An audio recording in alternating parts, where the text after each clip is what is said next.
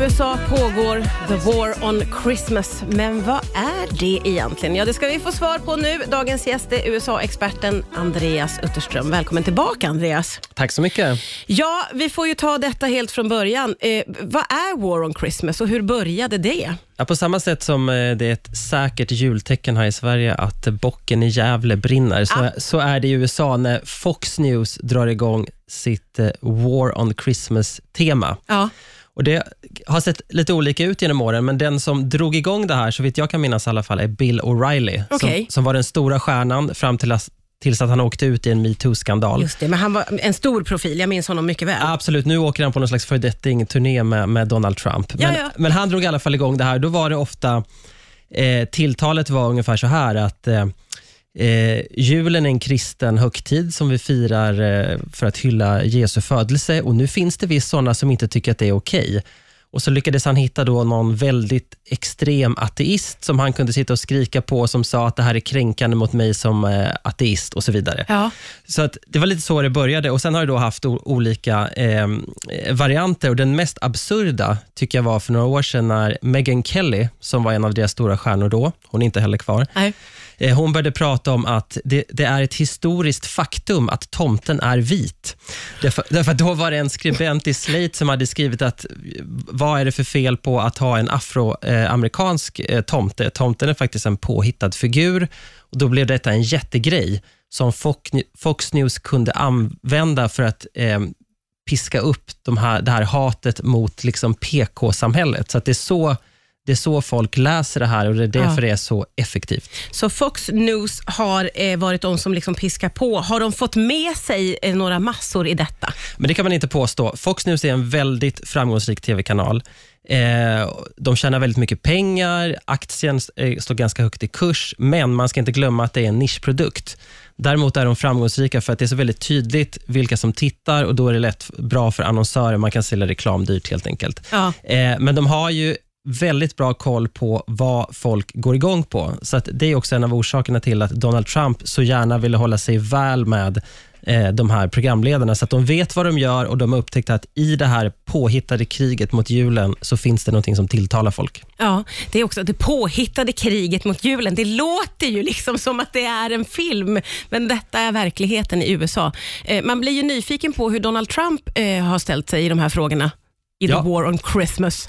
Eh, ja, han har också hängt på det här. Därför att Trump var ju expert på att plocka upp allting som var anti-PK, så att han, han hoppade också på War on Christmas-tåget. Inte särskilt genuint skulle jag säga, men, men allting som kan användas som ett slagträ mot PK-samhället eh, var ju han väldigt framgångsrik på att på att eh, använda när han stod och pratade inför folk eller intervjuer och sådär. Så att där gick de, eh, där var det var lite tag team mellan Fox och Trump, som så många andra Ja, gånger. just det. Även där får vi säga. Vi ska fortsätta prata alldeles strax här på Rix FM. Riks FM. Det är USA-experten Andreas Utterström som är här idag. Vi pratar om The War on Christmas som pågår i USA och som ju då startades upp av eh, tv-kanalen Fox News, eller kanske egentligen Bill O'Reilly. Kan man säga så, Andreas? Jag skulle säga att han var eh, den tändande gnistan. Ska, ska vi lyssna lite på Bill? Vi ska lyssna lite på Bill. Over the years, we've taken on the role of protecting the federal holiday of Christmas.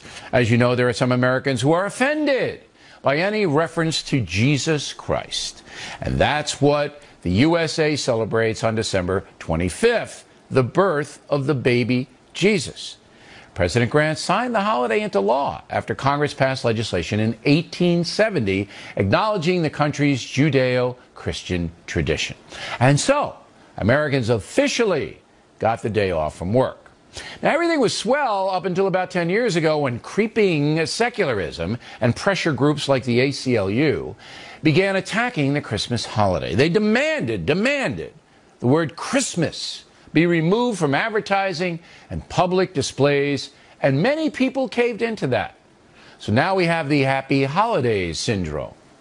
What is interesting this year is that Hanukkah will be over on Thursday.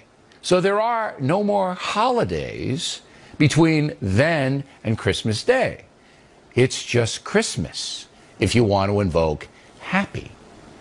Bad news for the secular progressives.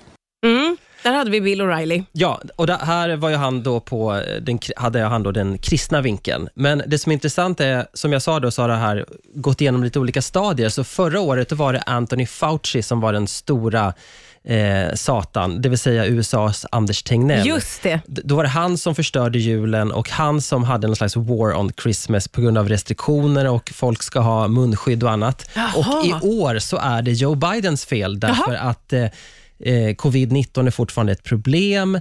Man, USA har stora problem med leveranser från Kina, butikshyllor eh, gapar eh, tomma. Och så att nu kör Fox News grafik då, där eh, Joe Biden framställs som Grinchen, som är liksom skurken som har snott julen. Så att det här War on Christmas är en slags ram där man också kan så att säga ladda in aktuella saker och få en liten nyhetstwist på det, men fortfarande under War on Christmas-flaggan. Och Det är därför The War on Christmas kan pågå och pågå och pågå då, år efter år efter år. Ja, för dels är det ju sådana som känner igen sig i det här, som tycker att ja, men det här stämmer ju. Det, jag känner inte igen mig i mitt land. Eh, det här är för jävligt. Eh, äntligen säger någonting vad jag tänker. Och så har man ju andra som skrattar åt det. Komiker som, som eh, Jimmy Kimmel och andra som, som gör sig lustiga av det här och ändå sprider klippen. Då. Så, att, så att jag tror att både folk som hånar detta och folk som eh, går igång på det njuter av det lika mycket. Alltså det är lite äl älska eller hata. Det vill säga, det är som kabel-tv när det är som bäst. Ja, det hör liksom till. Eh, hur har egentligen, eller vad säger egentligen det här om eh, USA, att detta pågår år efter år, Andreas? Ja, men det säger någonting om att det här är ett land där många inte känner igen sig. Där man tycker att eh, det är väldigt mycket som har förändrats på kort tid. Eh, hög invandring, eh, jobben flyttar till Kina, robotisering, eh, gaypar får gifta sig. Nu får man tydligen byta kön också.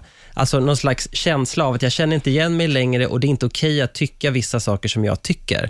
Och Det var ju det Donald Trump var så bra på att fånga upp. Det är det Fox News är väldigt duktiga på att spela på. Just det. Och Då blir det här med, ha, nu ska man inte ens få fira jul heller, Nej. är det tydligen någon som säger. Det är inte så att det är någon massrörelse mot julen. USA är ju ett väldigt kristet land, Ja. där folk också njuter av den lilla ledighet man har. Verkligen. Men det går ju alltid att jabba upp det, så att det framstår som ett stort hot. Ja. Och Det kan man ju se här i Sverige också. Vi har haft en massa såna här så kallade skandaler om att man inte får vara pepparkaksgubbe i Lucia-tåg, Ja, som ofta verkar bygga på missförstånd, all, åtminstone de som jag har läst på om. Ja. Eh, men det piskar upp samma typ av stämning, att, att eh, numera ska man ta hänsyn till, till eh, invandrarminoriteter, man får minsta lilla sak som, som, som den mest extrema person kan tolka som rasism, eller att det bara är vit hudfärg som gäller.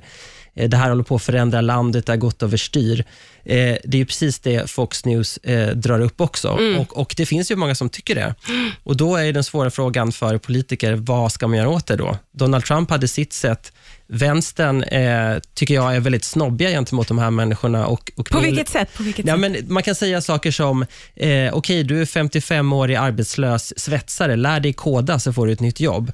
Eh, du som bor där ute på landet så kan du flytta hit till New York. Det där flyger ju inte riktigt, så att man måste hitta någon mer inkluderande politik som gör att, att eh, alla kan vara med. Nu låter jag som en riktig så här kramgubbe, hör jag. Men, men det, det funkar ju inte att vara eh, elitistisk och nedlåtande mot folk som inte tycker som en själv. Eh, och Det där är ett jätteproblem och det har vänstern inte löst, medan Donald Trump nu utanför Vita huset fortsätter och eh, elda på och hoppas att han kan använda det här 2024, om han nu ställer upp. Just det, det har vi väl anledning att återkomma till. Men vi kan ju eh, nästan slå fast då att The War on Christmas kommer att rulla på. Absolut, jag sitter här om ett år igen Ja. och pratar om, pratar om samma sak. Då finns det någon ny spin på det. Jag vet inte vad det, vet inte vad det skulle vara, men de kommer garanterat att hitta något, därför att det här är kommersiellt gångbart, det är en rolig ru- rubrik och det både tilltalar folk och får dem att hata Fox och det är precis så de vill ha det. Jag älskar att vi skapar nya jultraditioner här på Rix FM. Andreas Utterström kommer att prata The War on Christmas år efter år. Tack snälla för idag. Tack så mycket.